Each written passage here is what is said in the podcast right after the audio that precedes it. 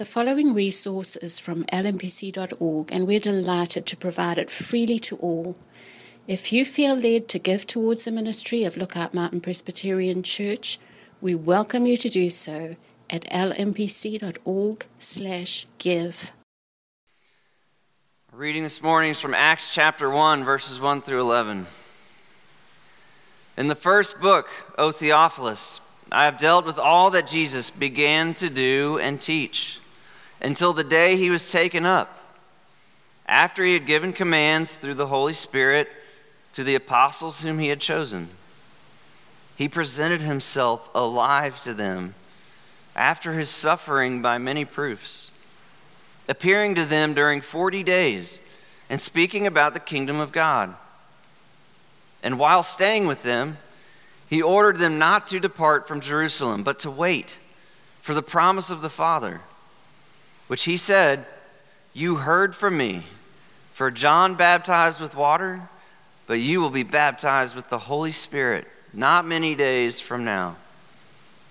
So when they had come together, they asked him, Lord, will you at this time restore the kingdom to Israel?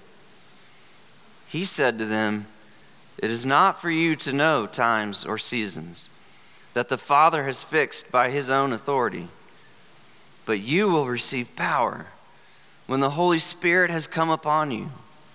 And you will be my witnesses in Jerusalem and in all Judea and Samaria and to the end of the earth.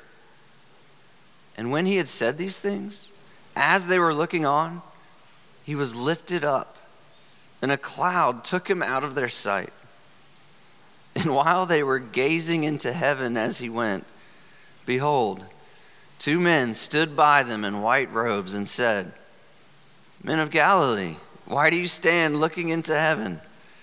This Jesus, who was taken up from you into heaven, will come in the same way as you saw him go into heaven. This is the word of the Lord. Thanks be to God. Please be seated. Well, as many of you know, we are hosting our missions conference this week. And we're so grateful to have Jonathan DeGroot here with us from Christ Church Glasgow. Jonathan serves as the pastor of Christ Church. He's also the chaplain to a professional soccer team in Glasgow. Uh, and Robbie and Lydia Sweet and their family are now serving at his church there. And uh, it's the beautiful connection we have. we're so thankful to have you here with us this week and to have you preach the word to us this morning. So, welcome, Jonathan.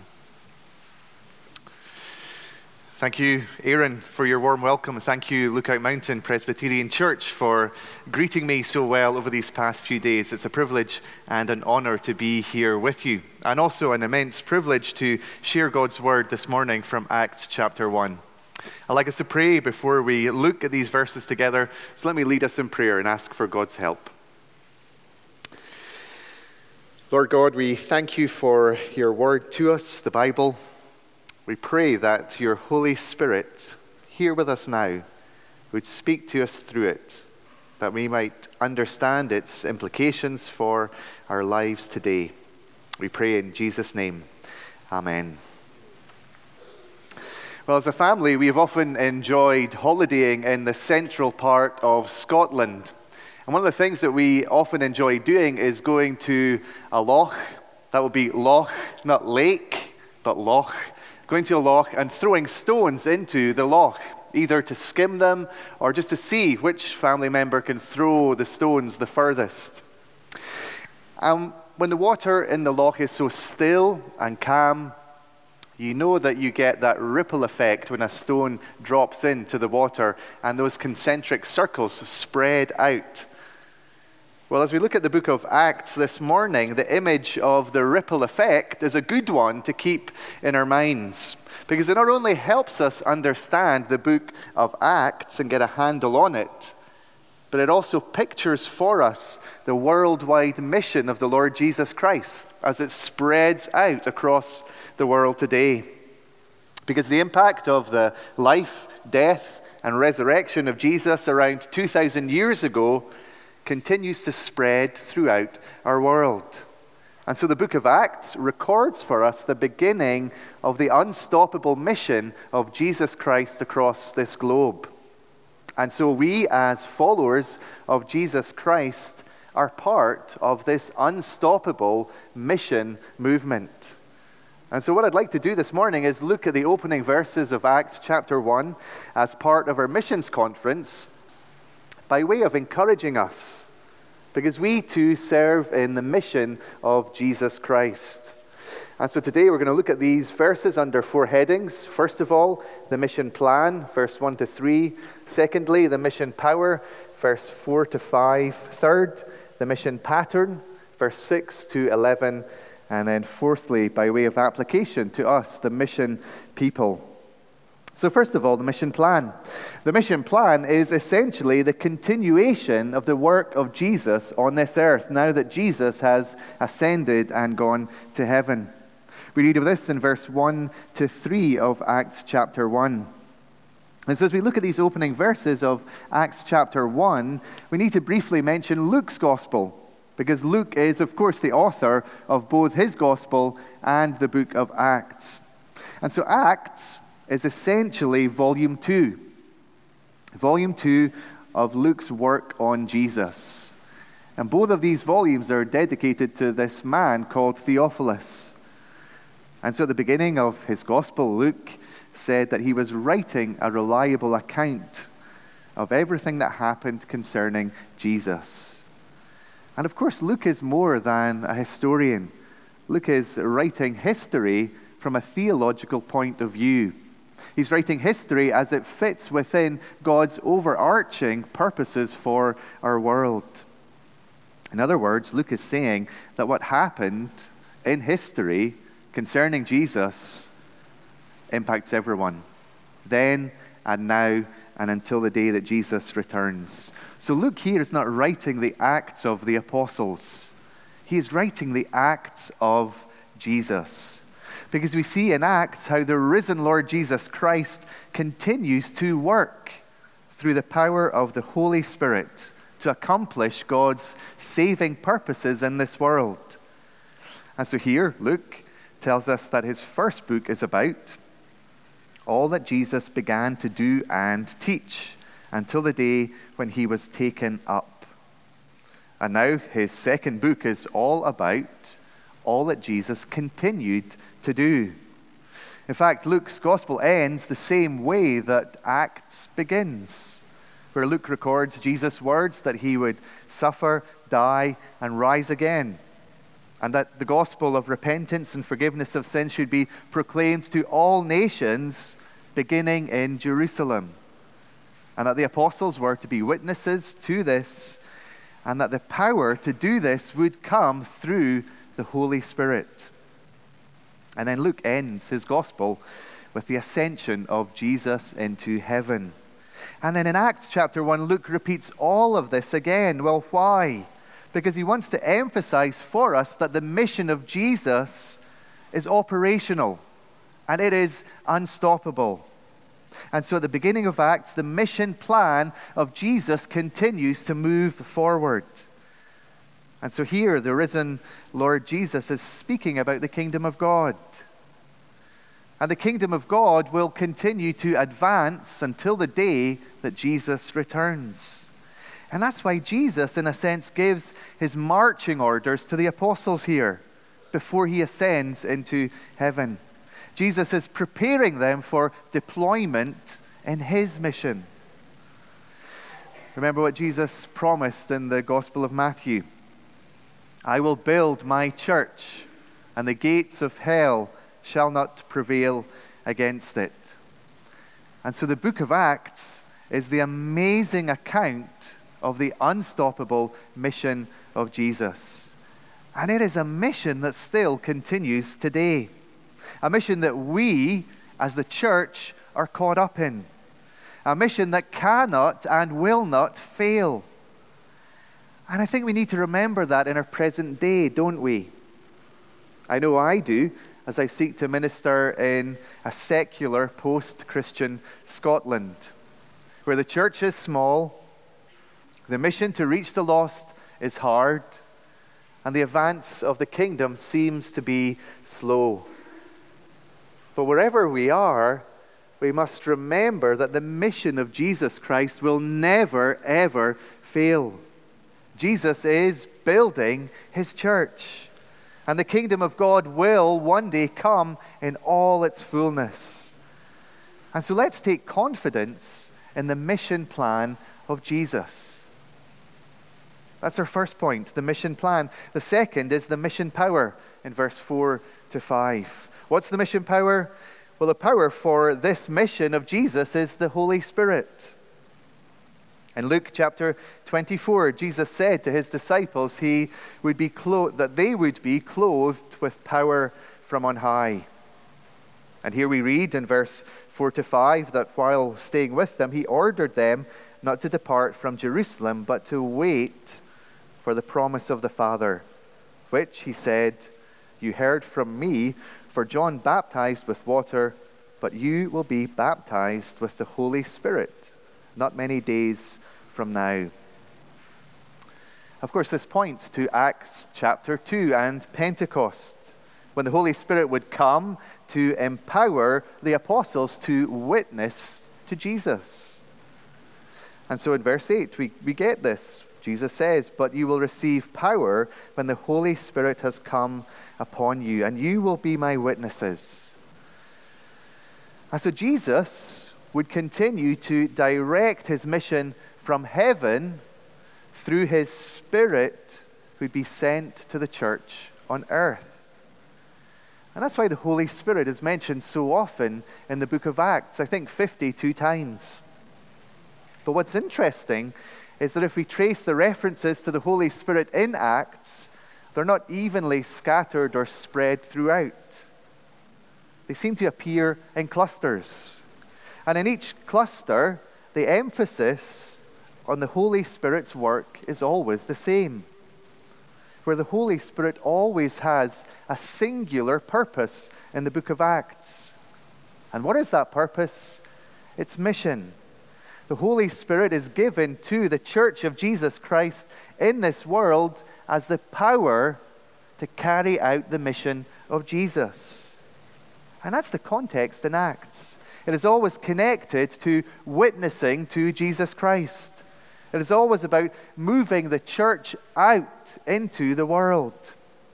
It is always about emboldening believers to proclaim the gospel of Jesus Christ, spreading it further and wider into new territory and in order to reach new frontiers. The Holy Spirit is the mission power for witnessing to Jesus. So, for example, in Acts, the Holy Spirit is, mentioned here in Acts chapter 1 with the commissioning of the apostles in verse 8.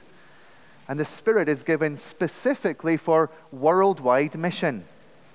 In Acts chapter 2, Pentecost, the believers are filled with the Holy Spirit and they're speaking in different tongues. But what were they saying? we read in chapter 2, verse 11, that they were declaring the mighty acts of God. In Acts chapter 6, in the choosing of leaders, the Spirit is mentioned as the apostles choose the right people. Why? So they can devote themselves to the ministry of prayer and the word. In Acts chapter 8, the Holy Spirit is involved in spreading the gospel further afield into Samaria, like Jesus said here in chapter 1, verse 8. In Acts chapter 10, it's the Spirit who propels Peter to Cornelius. And as a result, the gospel reaches the Gentiles. In Acts chapter 16, the Spirit propels Paul and Silas across to Macedonia and into Europe.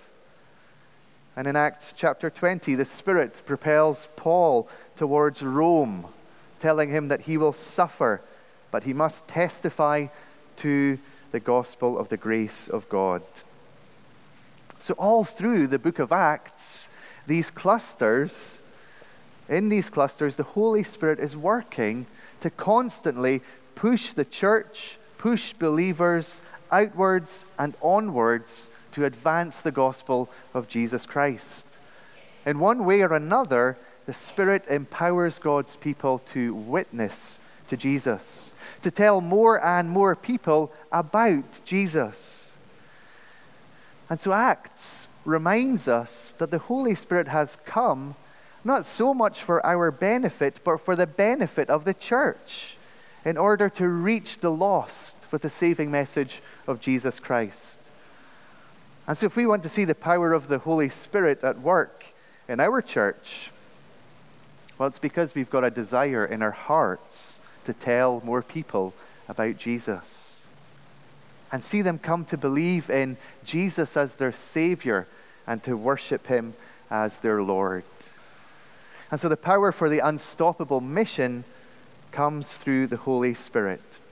And so, while it's important to have our strategies and the right leaders and the right committees and the right ministries, we should never forget that God's kingdom expands through the work of God's Spirit.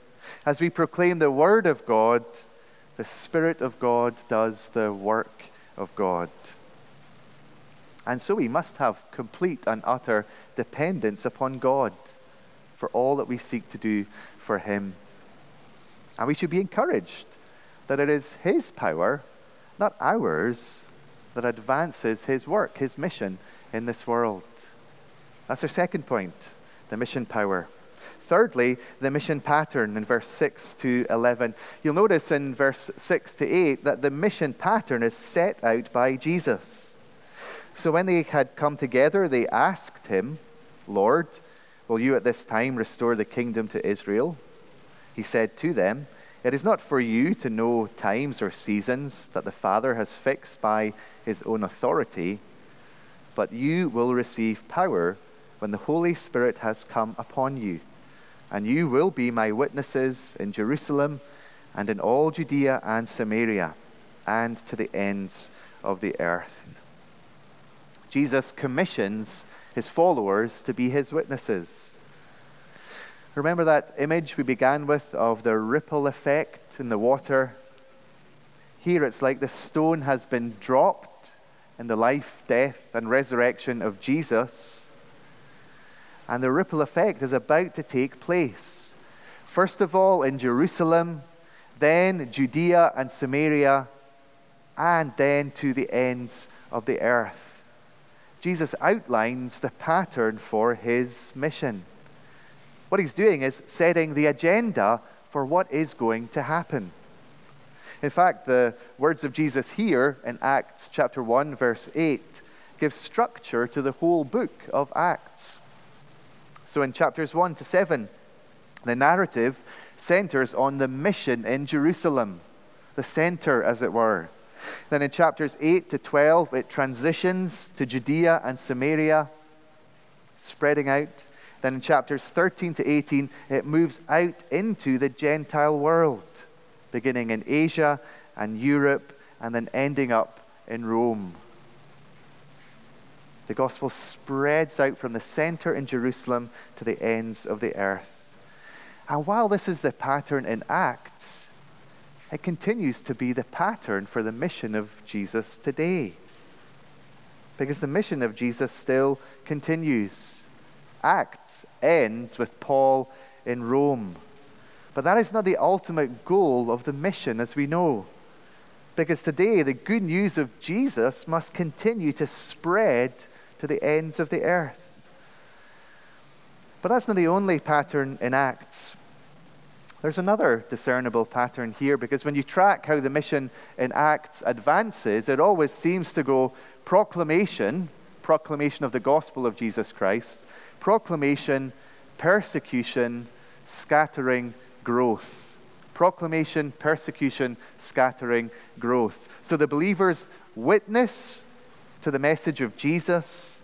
Persecution comes because people reject the message of Jesus. Believers are then scattered out into different places. But what happens? The church grows. Persecution, sorry, proclamation, persecution, scattering, growth. And we see this kind of pattern still, don't we? We always have. And so, yes, Acts reminds us that the mission of Jesus is unstoppable, and yet opposition to the gospel of Jesus is inevitable. And yet, the rejection of the gospel message and the persecution of the church never stops the progress of the mission of Jesus. And I'm sure we can think of examples of this. Let me give one. I'm thinking of Christians who are fiercely persecuted for their faith in Sudan. I heard a story of how one church building was demolished by the authorities, it was bulldozed to the ground. But from it, believers scattered, and four new churches were planted in order to reach more people. And that should surely motivate us to press on with the work that God has called us to do, wherever He has called us to do it, and whatever opposition we encounter. Because the opposition will always come when we seek to be faithful in following Jesus.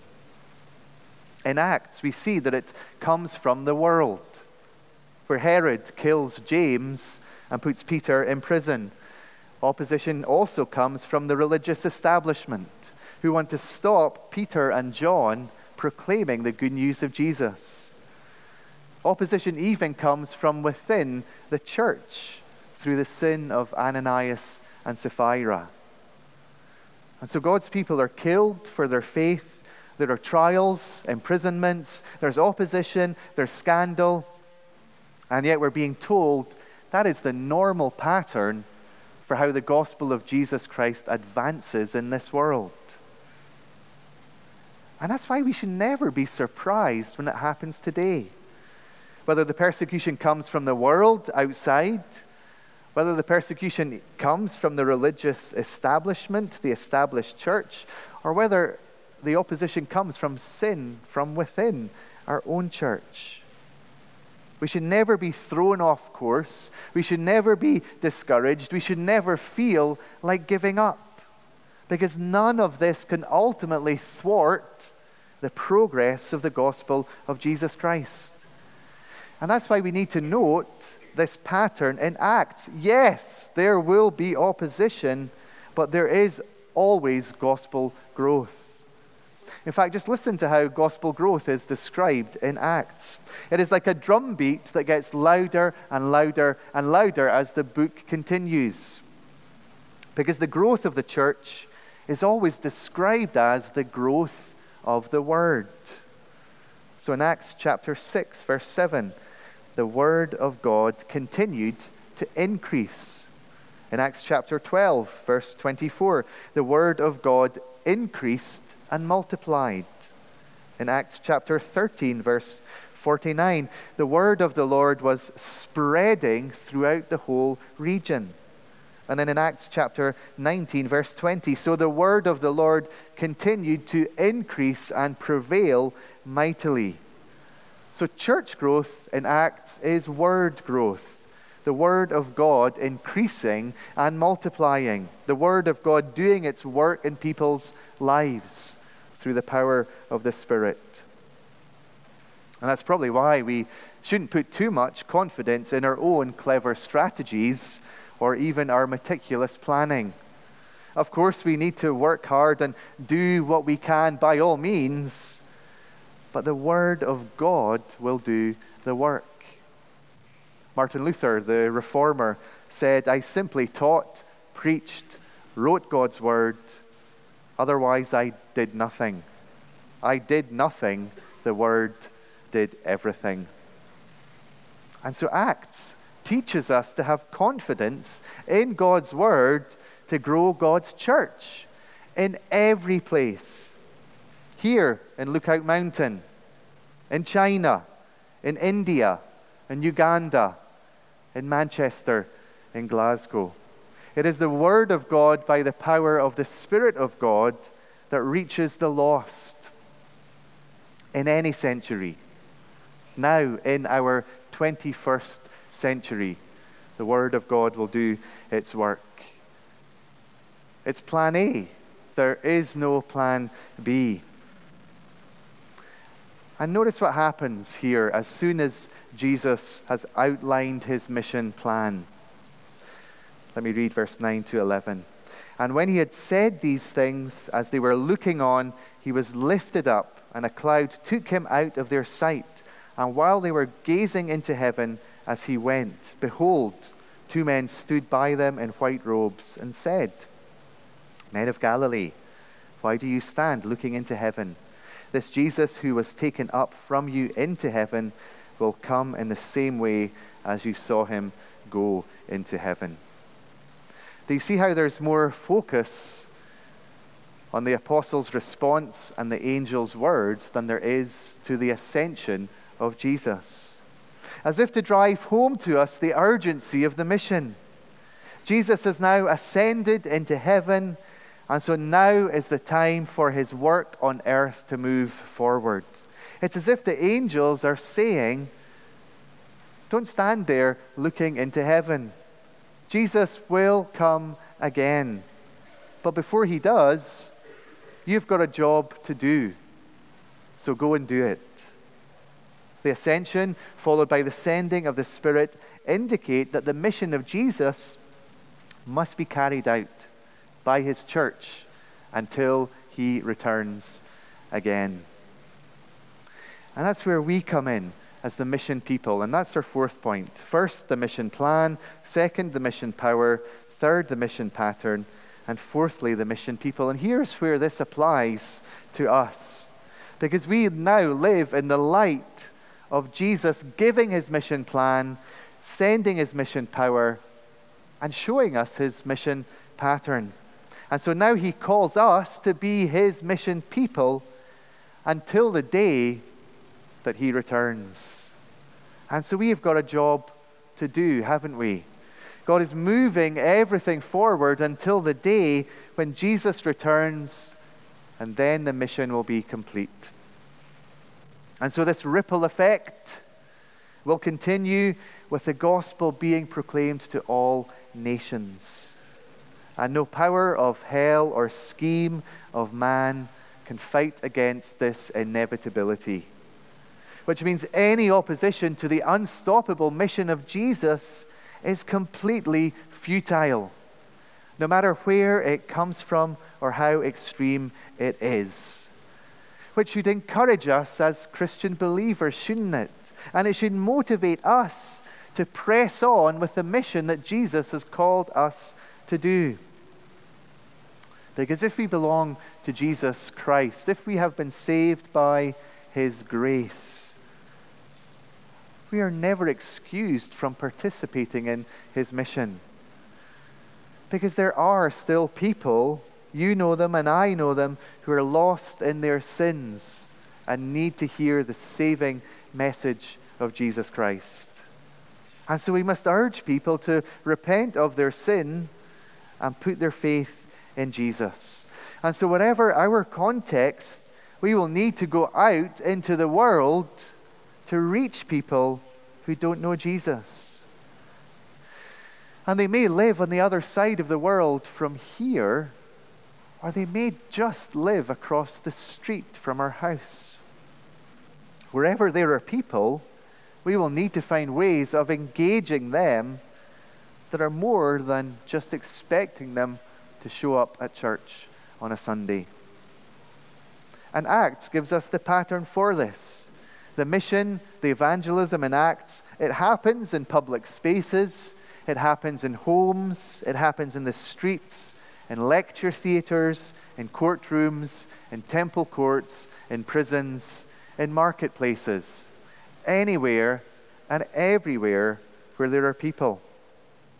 And so, wherever you spend your week and wherever I spend my week, that's where Jesus sends us on his mission. Our culture is hostile, and increasingly so. And yet, that's no different from the context we find in Acts. And we must never forget that Jesus has not left us to do this on our own, in our own strength. He has given us the Holy Spirit to empower us to speak for Him. And so Jesus is building His church. And that's why this passage is not just an encouragement to us if we follow Jesus, but it's also a warning to us if we don't. Because we are either part of the unstoppable mission of Jesus Christ or we are against it. We will either be for Jesus or we will be against him. But what we see here is that it is foolish to stand in the way of Jesus Christ. Jesus came to save through giving up his life on a cross to take away our sins and to bear the punishment that we deserve. And so, the wisest thing that any human being can do is to stop rebelling against God, turn from sin, and trust Jesus as Savior. Because that is why He came. And so now is the time for anyone to respond, because the unstoppable mission of Jesus will march on until He returns. As we close, it is very interesting how the book of Acts ends. It ends with the Apostle Paul in Rome, and we read that he is proclaiming the kingdom of God and teaching about the Lord Jesus Christ with all boldness and without hindrance. Without hindrance is literally the word unhinderedly. And so the narrative of Acts concludes, but the task is unfinished. And so, as those who have experienced the grace of God towards us in Jesus Christ, then how should we invest our lives? Why would we want to invest our lives in anything less than the great and glorious, the certain and unstoppable mission of Jesus Christ? My friends, my brothers and sisters, let's go for it. Jesus is building his church. His mission is unstoppable. He calls us into it to serve him. So let's go. Let me close in prayer. Our gracious and loving God, we thank you for how you have revealed your purposes for this world to us in your word and through your spirit and in your Son. We thank you for your purposes that will one day be complete when this unstoppable mission of Jesus ends, when he returns. We thank you, God, for how you are advancing your kingdom, even as we sit here today. We thank you for calling us into your church, your family, to be your people, that we might go to reach those who are lost and share with them the good news of our Lord Jesus. We pray that you would propel us all out from this place to go and live for you and serve you and speak of our mighty Savior Jesus. For we pray in his name. Amen.